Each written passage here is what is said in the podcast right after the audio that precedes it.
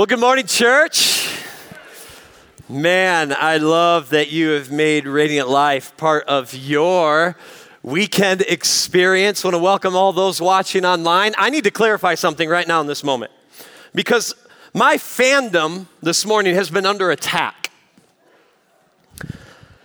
I am not wearing a Michigan State sweatshirt. Yes, it is army green and white but it is not Michigan State. So let's clear that air right now. Big game this weekend, though, right? That'd be awesome. So if you're watching online and you can't read it, it says Radiant Life. That's what it says, okay?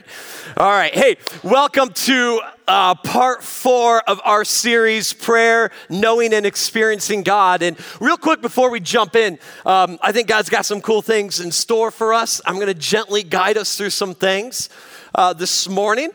But before we jump into this morning, I got to bring it back to our attention that as we jumped into this series and as Pastor Brandon brought to the stage last week, we are currently today in our 14 days of prayer and fasting as a church.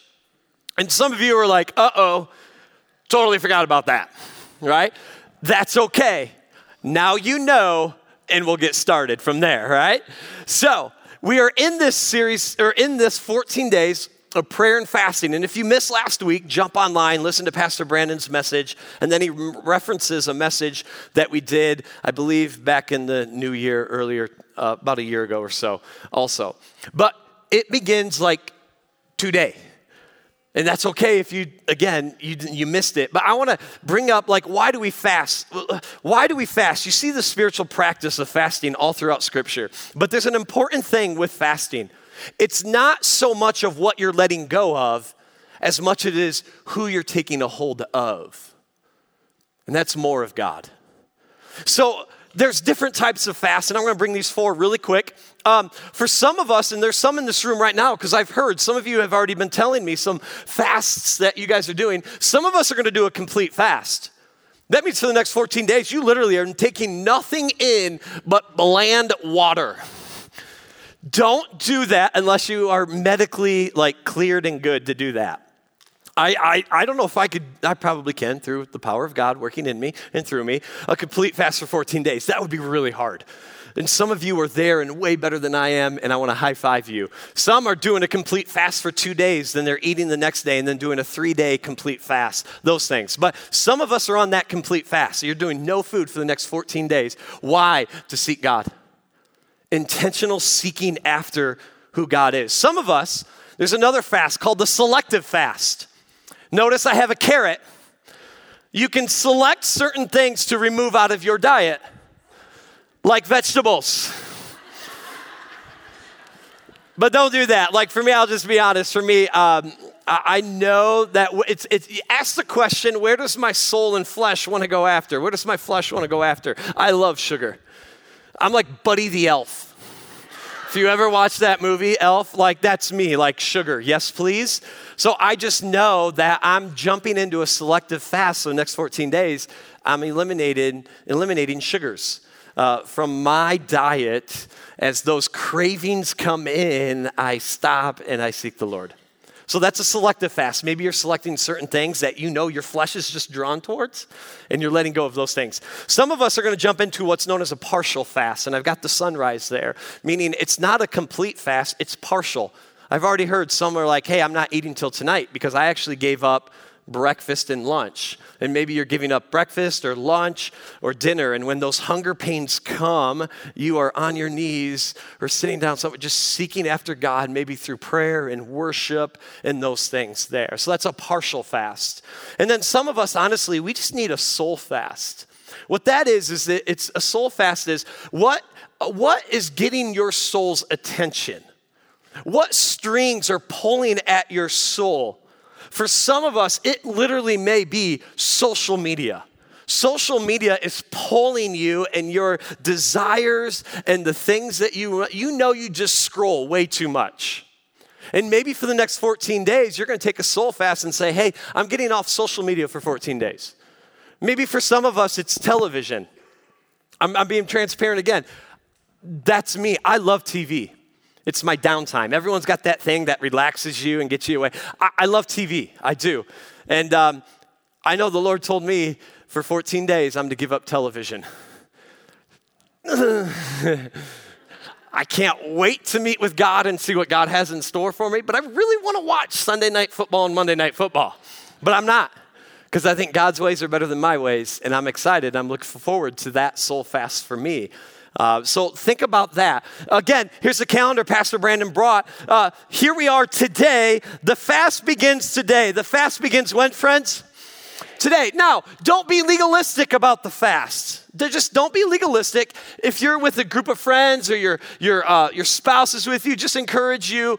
Uh, what are some things that you guys can encourage moving forward? And don't, this is not a diet plan.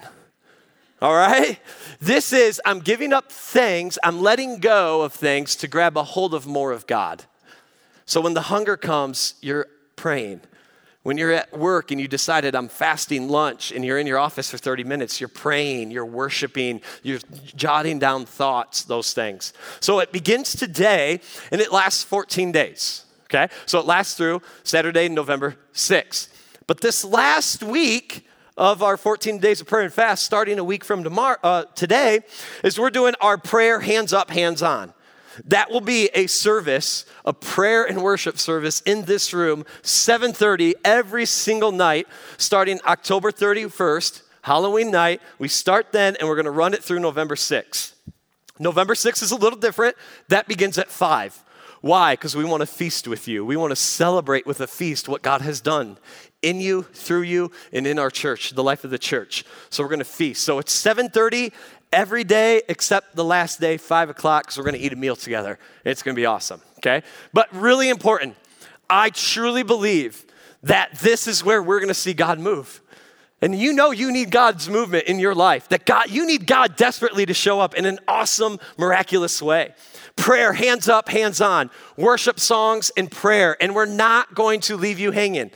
I know some of you maybe your next step is like I don't want to go to this thing, but I feel that tugging. Maybe your next step is I'm going to commit at least one time to show up for those seven straight days. Others of you, like my commitment, I can give three days, and that's stretching me. Do that then. For others of you, your commitment is I'm being there seven nights a week. I'm going to be there every single night. But what's your next step when it comes to this? And we will guide you through prayer. There'll be moments of corporate prayer where we're praying together and I'm guiding through some prayers. There'll be individual prayers. We'll have prayer teams spread throughout the front where you just need the laying of hands and you know I need someone else going to God's throne room for me because I'm losing this battle right now. And we're here for that. We're just creating that avenue for God to move for you in this church and in this community. All right, I'm looking forward to it. Turn to your neighbor and say, Are you coming? Turn to another neighbor and say, I better see you there. All right. Hey, real quick before we jump in, I want to give three verses because I believe we got to come with a holy expectation that God's going to meet us. Ready? Uh, in Mark chapter 9, Mark chapter 9 tells us a story of a father that's very desperate for his son. His son is demon possessed. And Jesus is going to perform a miracle, and it's going to be awesome. He's gonna, he's gonna, the demon is going to leave the child, the boy. But in the process, the dad is wrestling with his faith. And he comes to Jesus and he says this When he heard this, the boy's father cried out with tears, I do believe. Lord, help my little faith. And that's what I want us to come is in, with an increased faith, a holy expectation that I believe, but Lord, help my little faith, help my unbelief. I know and I'm going to pray that there's a holy expectation that you're going to meet me here during those seven nights of prayer. Also, look at this in Matthew. He, Jesus was doing, couldn't do a miracle in his own hometown. And he says this, in their unbelief, their what, friends? Their unbelief kept Jesus from doing many mighty miracles in Nazareth. I don't want our unbelief getting in the way of what God wants to do in you and through you. I want Him to move. And so may we prepare our hearts to say, Father, increase my faith, increase my faith. The gift of faith that Holy Spirit brings, increase my faith. And the writer of Hebrews says this, and without faith living within us, it would be impossible to please God. So we're coming with a expectation that God's going to move in a mighty way. I love what Oswald Chambers says about expecting God. He says this To be certain of God means that we are uncertain in all of our ways. We do not know what a day may bring forth. This is generally said with a sigh of sadness. It should rather be an expression of breathless expectation that we're going to come those seven nights of prayer with a breathless expectation that God's going to meet us here. So may we praise and pray in expectation, not out of ritual, not just, it's just what I do. There's a holy expectation that God's gonna move. Now, here's my last verse before we jump into week four. Here's a promise draw near to God. That's what we're trying to do is create that avenue for all of us. We're trying to draw near to God and look at the on the other end of this promise. And he will, he will, he will draw near to you. And that is where we're going for the next 14 days of prayer and fasting, and especially those last seven days. Does that make sense, friends? Oh, you didn't convince me. You didn't convince me. Does that make sense? Some of you said yes, and it didn't make sense. You're like, he's just asking for more response, but that's all right. Hey, turn your neighbor and say presence, power, purpose. This entire series, we've been talking about prayer, knowing and experiencing God more. We've said this every week that God has chosen to make prayer, that communication, the path to his presence, his power, and purpose. Last week, Pastor Brandon brought the message with the question How do I deepen my prayer life?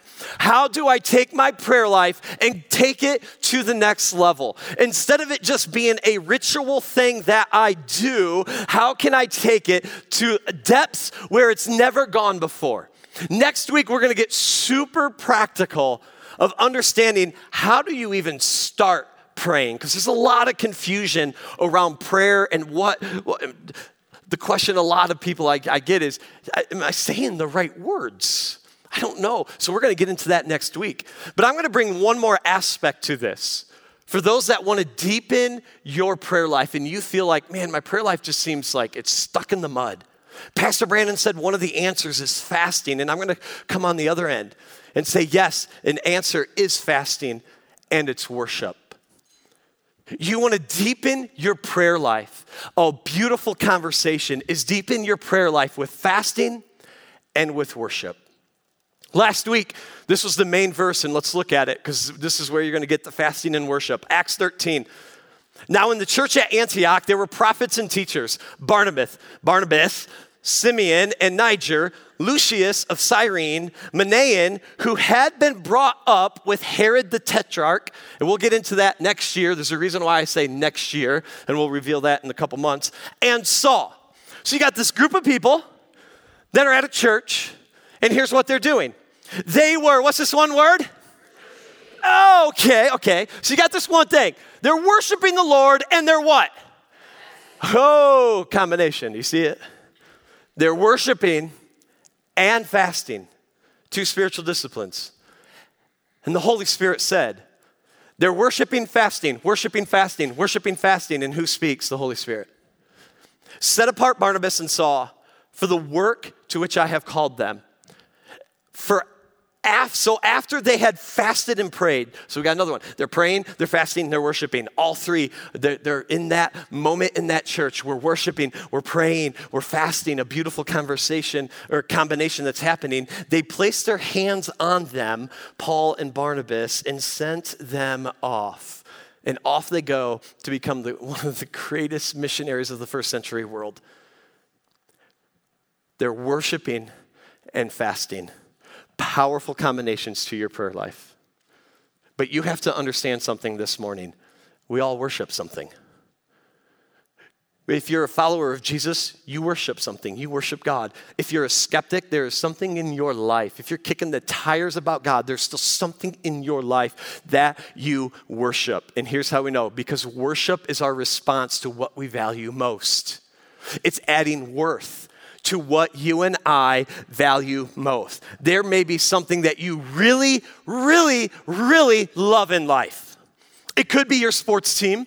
It could be a hobby. It could be your car, your girlfriend, your boyfriend, your spouse, your job. There's something that you really, really like that's getting a response from you.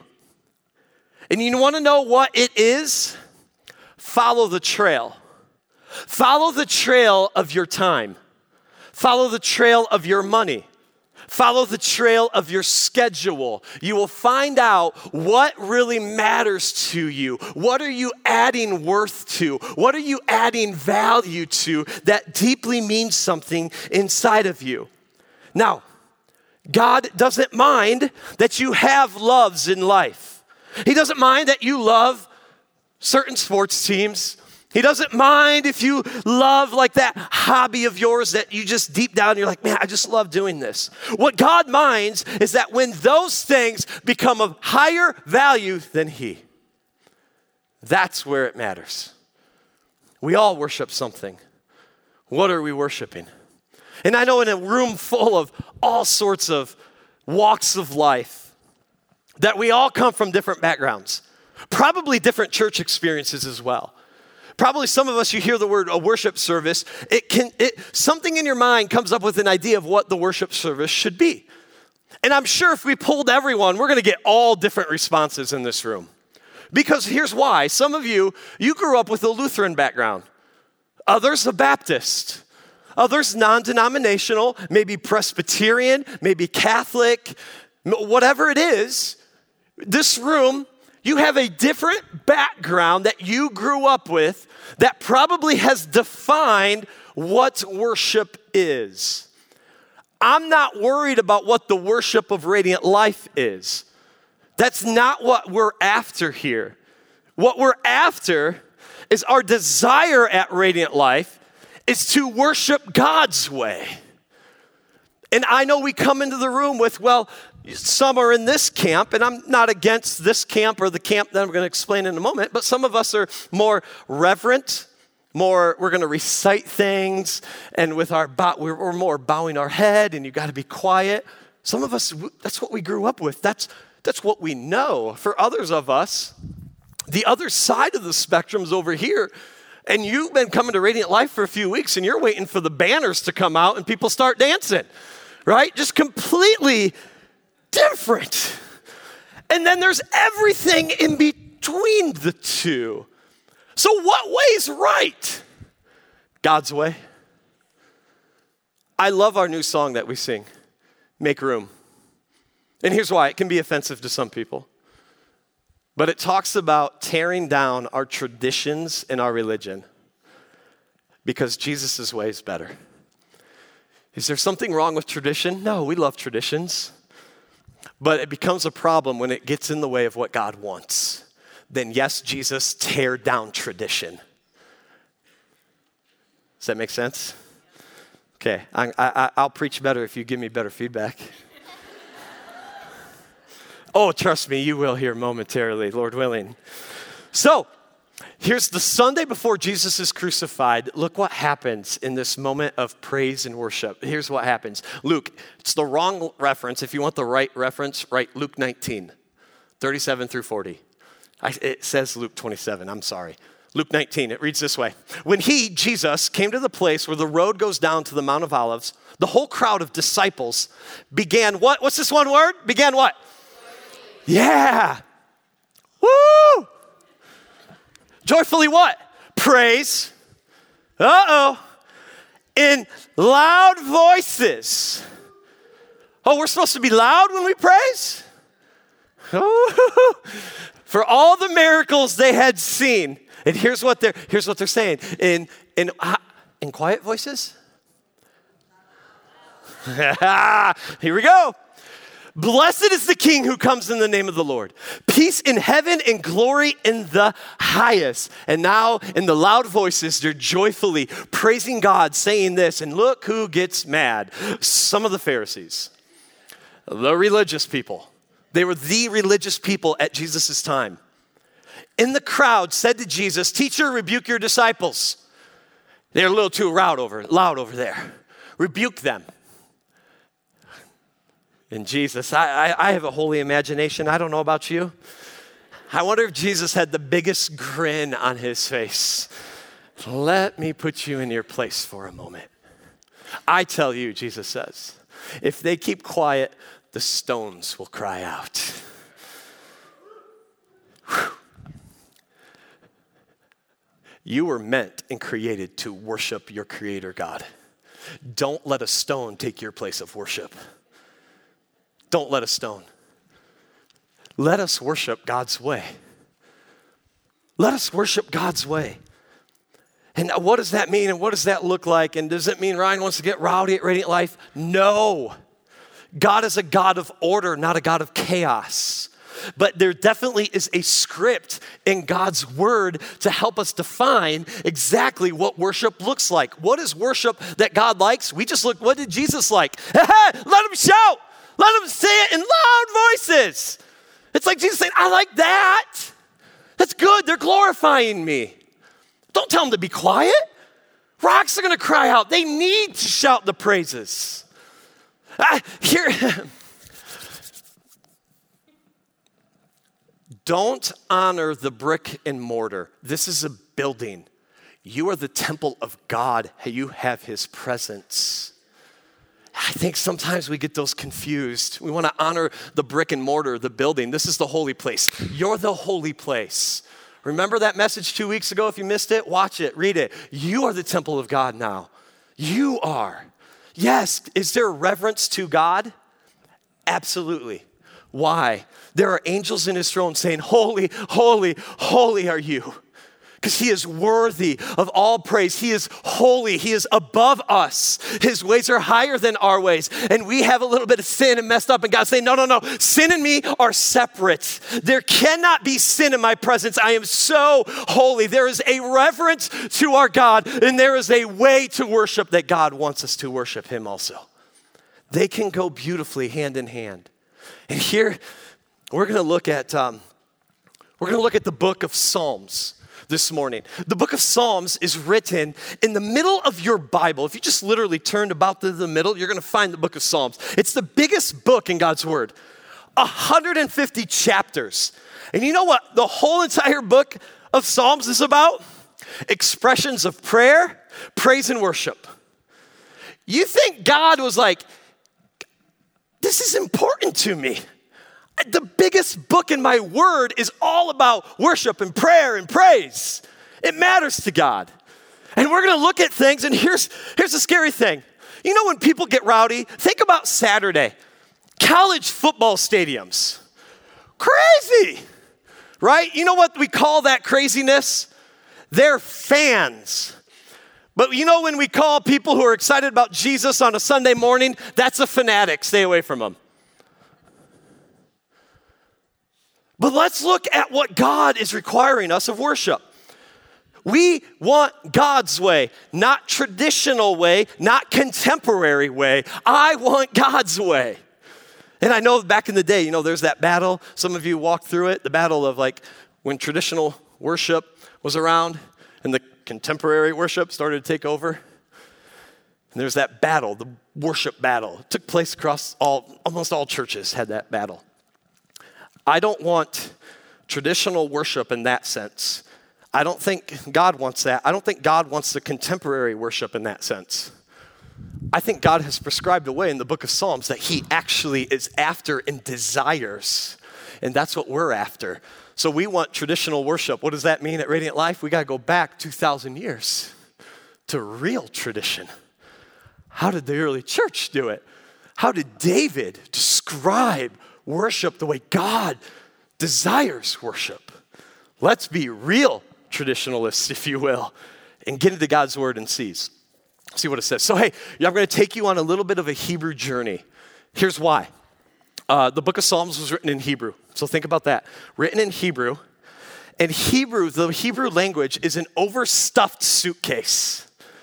It means there is so much beautiful meaning. They have very limited words, but the meanings are so deep. And then we have the English language, which we have a ton of words for, right? And so sometimes it was really hard to take the original text, which was written in Hebrew, the Psalms, if you will, and take an English word and pair them up really well. So what happened in the book of Psalm, Psalms is that we took, there are seven Hebrew words. Are we following my hands motions? I'm using my hands a lot right now. There are seven Hebrew words written in the original language for praise, and that we translated those seven words into one English word praise. Oh, did we lose a little bit of meaning? Yeah. So let us discover the seven words, six, seven, seven words that we translate into one word praise. We want to go back from this one word praise and go back to the seven and say, what is God after? What is God after? So turn to your neighbor and say, take good notes. Turn to your other neighbor and say, I will take good notes. Don't lie. Don't lie. You said it. You got to take notes now, okay? Here we go. We're going to go through this quick. I won't belabor, be, belabor it. Here we go. Here's the very first word, a Hebrew word for praise, is hallel, which means to shine, to boast, to rave, to celebrate. To what? Celebrate and thus be clamorously foolish. Let's be honest. That's college football stadiums. And if we took that within the church world, Many of us will say that's irreverent. You don't do that. This is where you and I get the word hallelujah. Hallelujah. It's hallel. what does hallelujah mean? To shine, to boast, to rave, to celebrate, thus. So if I'm in a teaching and you hear someone just shout out, hallelujah, what are they saying? Yes, celebrate Jesus. That's awesome. Right? And I, I say Jesus saves, and someone says, hallelujah, what are they saying? Woo, we celebrate that Jesus saves, right?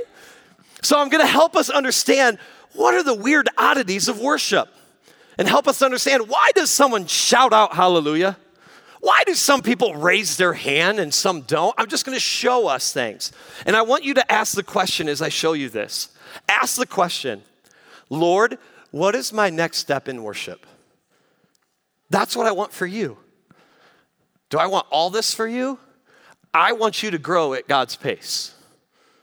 So allow Holy Spirit, just say, what's, what's, what's the one next step in my worship to you, your way that you want me to engage with? That's Hallel. Hallelujah. Celebrate. Woo! Here's, I'm going to give you a bunch of Psalms, so write these down. Psalm 35, here's where Hallel comes out. I will thank you in front of the great assembly. I will praise. I will Hallel you before all people. I will before how many people? All people go, Yeah, God, you good. Yes, you are awesome. Before all people. That means everyone. You see what God's after? Your faith is not private, your faith is to be public.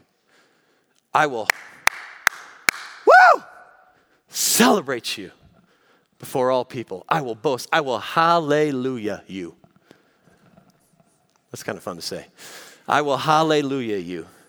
Come on. So now when you sit there and go, man, why do they say hallelujah? What, is, what does that even mean? To praise, to boast, to shine. Come on. We're celebrating what God has done. Here's the next second Hebrew word that we translate just as praise is yada. Yada, not the green Yoda or baby Yoda, okay? Yada. Let me hear you say yada. Yada means to acknowledge in public. To acknowledge in what? Public, not private, to acknowledge in public. You, we, some of us did this this morning. It actually, uh, there's, there's a subline, I, I should have put it and I didn't, but it actually means to raise hand in public knowledge.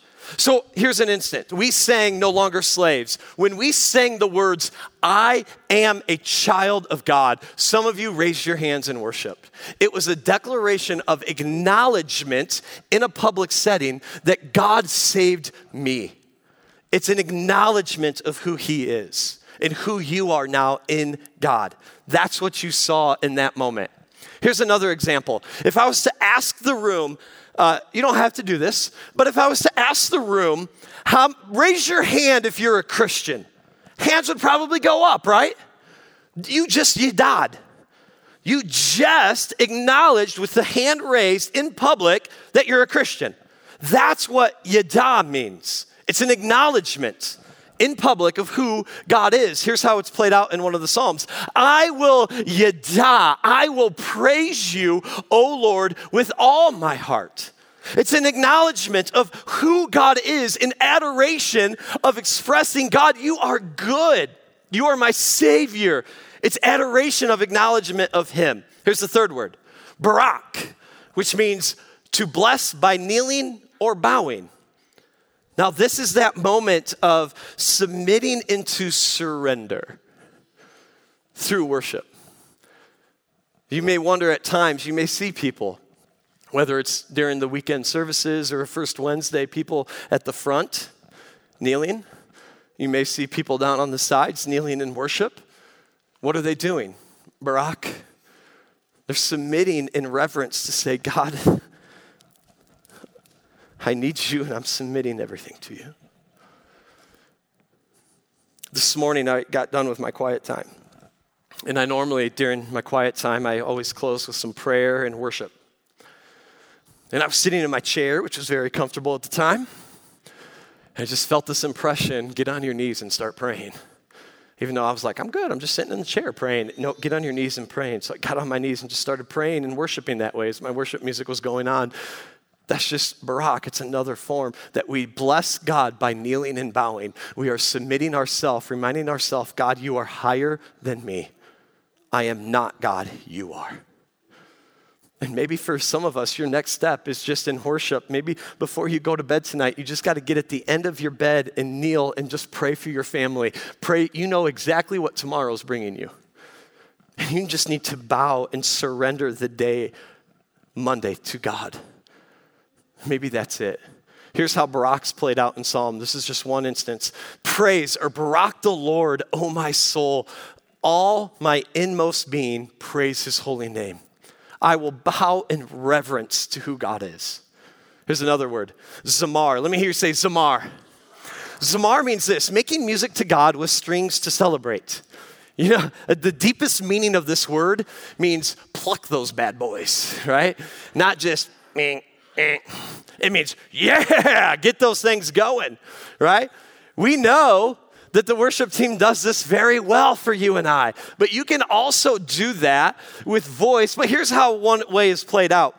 Psalm 92, it says, It is good, it is good, it is good to praise or zamar the Lord and make music to your name, O Most High. It's good to do that, the psalmist writes, to pluck those bad boys Here's where Hallel and Zamar coincide together in Psalm 150. It reads this way Praise him with the, with the sounding of the trumpet, praise him with the harp and the lyre, praise him with tim- timbrel and dancing. And what? Oh, you're getting weird on us. Not my word, God's word. I see some of you. Some of you are like, oh, okay, this is good. What you got going on? Right?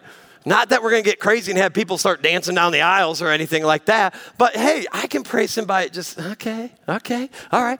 God, you're good. You're good. Oh, yeah. And watch this praise him with the clash of cymbals. Well, Pastor, it's too loud. I don't think drums should be in church. Praise him with resounding cymbals.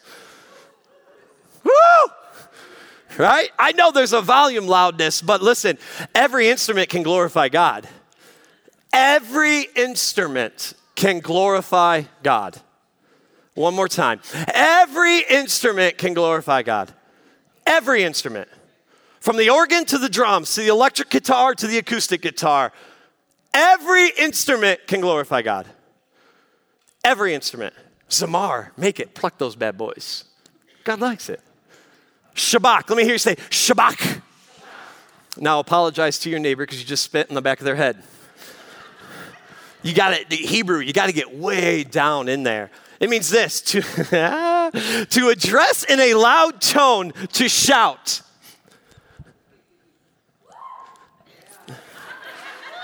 Someone got it. Thank you. Well, I, I, I don't do that. Again, I'm not against this. I'm just trying to find out what is God asking us to do in worship. and I'm asking the question Lord, what's my next step in worship? This is why, in the middle of a song, you may hear someone shout praise. They're shabach. That's what they're doing in this moment. Here's, watch this. Here's how it's played out. Because your steadfast love is better than life, my lips, my lips will shabach you. My lips will shout praises to you. So I will bless you as long as I live in your name. I will lift up my hands. It's shabach. It's yes, God. That's what it is. It's this is when you and I sing praise with a voice of with a shout of triumph. When you and I really sing that part of that song that you're like, "Oh, I'm going to bring that home." You are living into that. You are shouting your praises to God. Shouting it. Here's the sixth one. Tauda means to lift hands in adoration. This is the act of the opposite of us kneeling in surrender. This is the act of lifting hands in surrender. That God, you're good. You split the sea so I can walk right through it. Oh, you're good because you have delivered, you liberated me from bondage. God, I lift my hands in adoration to who you are.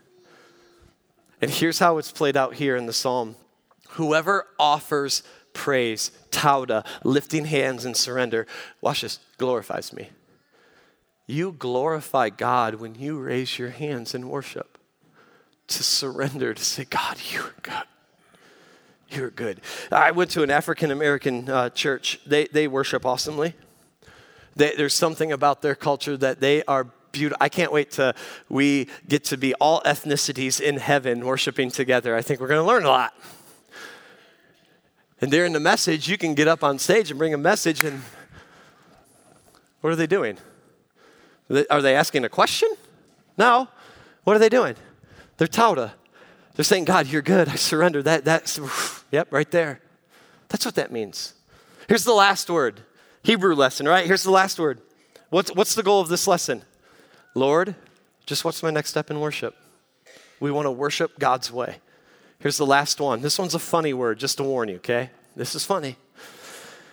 Tehillah sounds like tequila and gives you the same effect, singing exuberantly, right?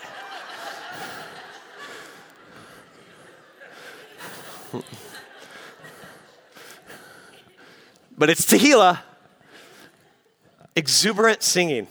Here's how it's played out in the psalm I will extol the Lord at all times. His tehillah, this exuberant praise and singing to God, will always, how often will always be on my lips. Always will I have tehillah on my lips, exuberant singing to my creator. That is the worship. But I love how this verse starts out I will. And maybe for some of us, that just needs to be the posture of our worship. Worship with an I will. I will do, Lord, what you have asked me to do. I will. I will. Men, can I talk to you for a moment? Wives, don't elbow your husband for a moment.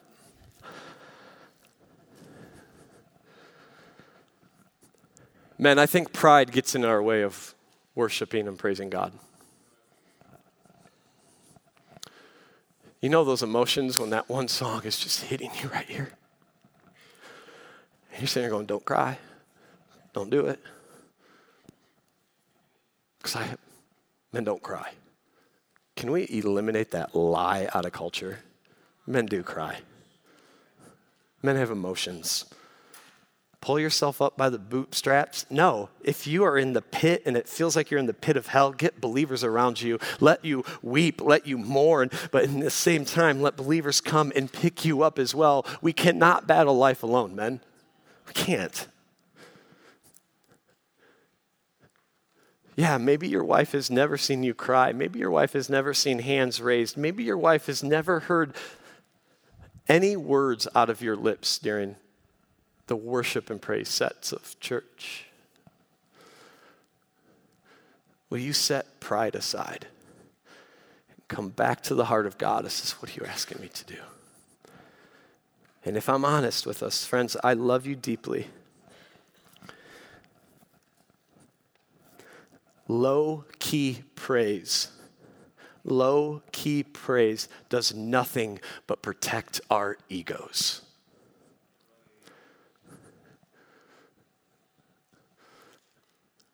Men, one more time, I want to speak to you.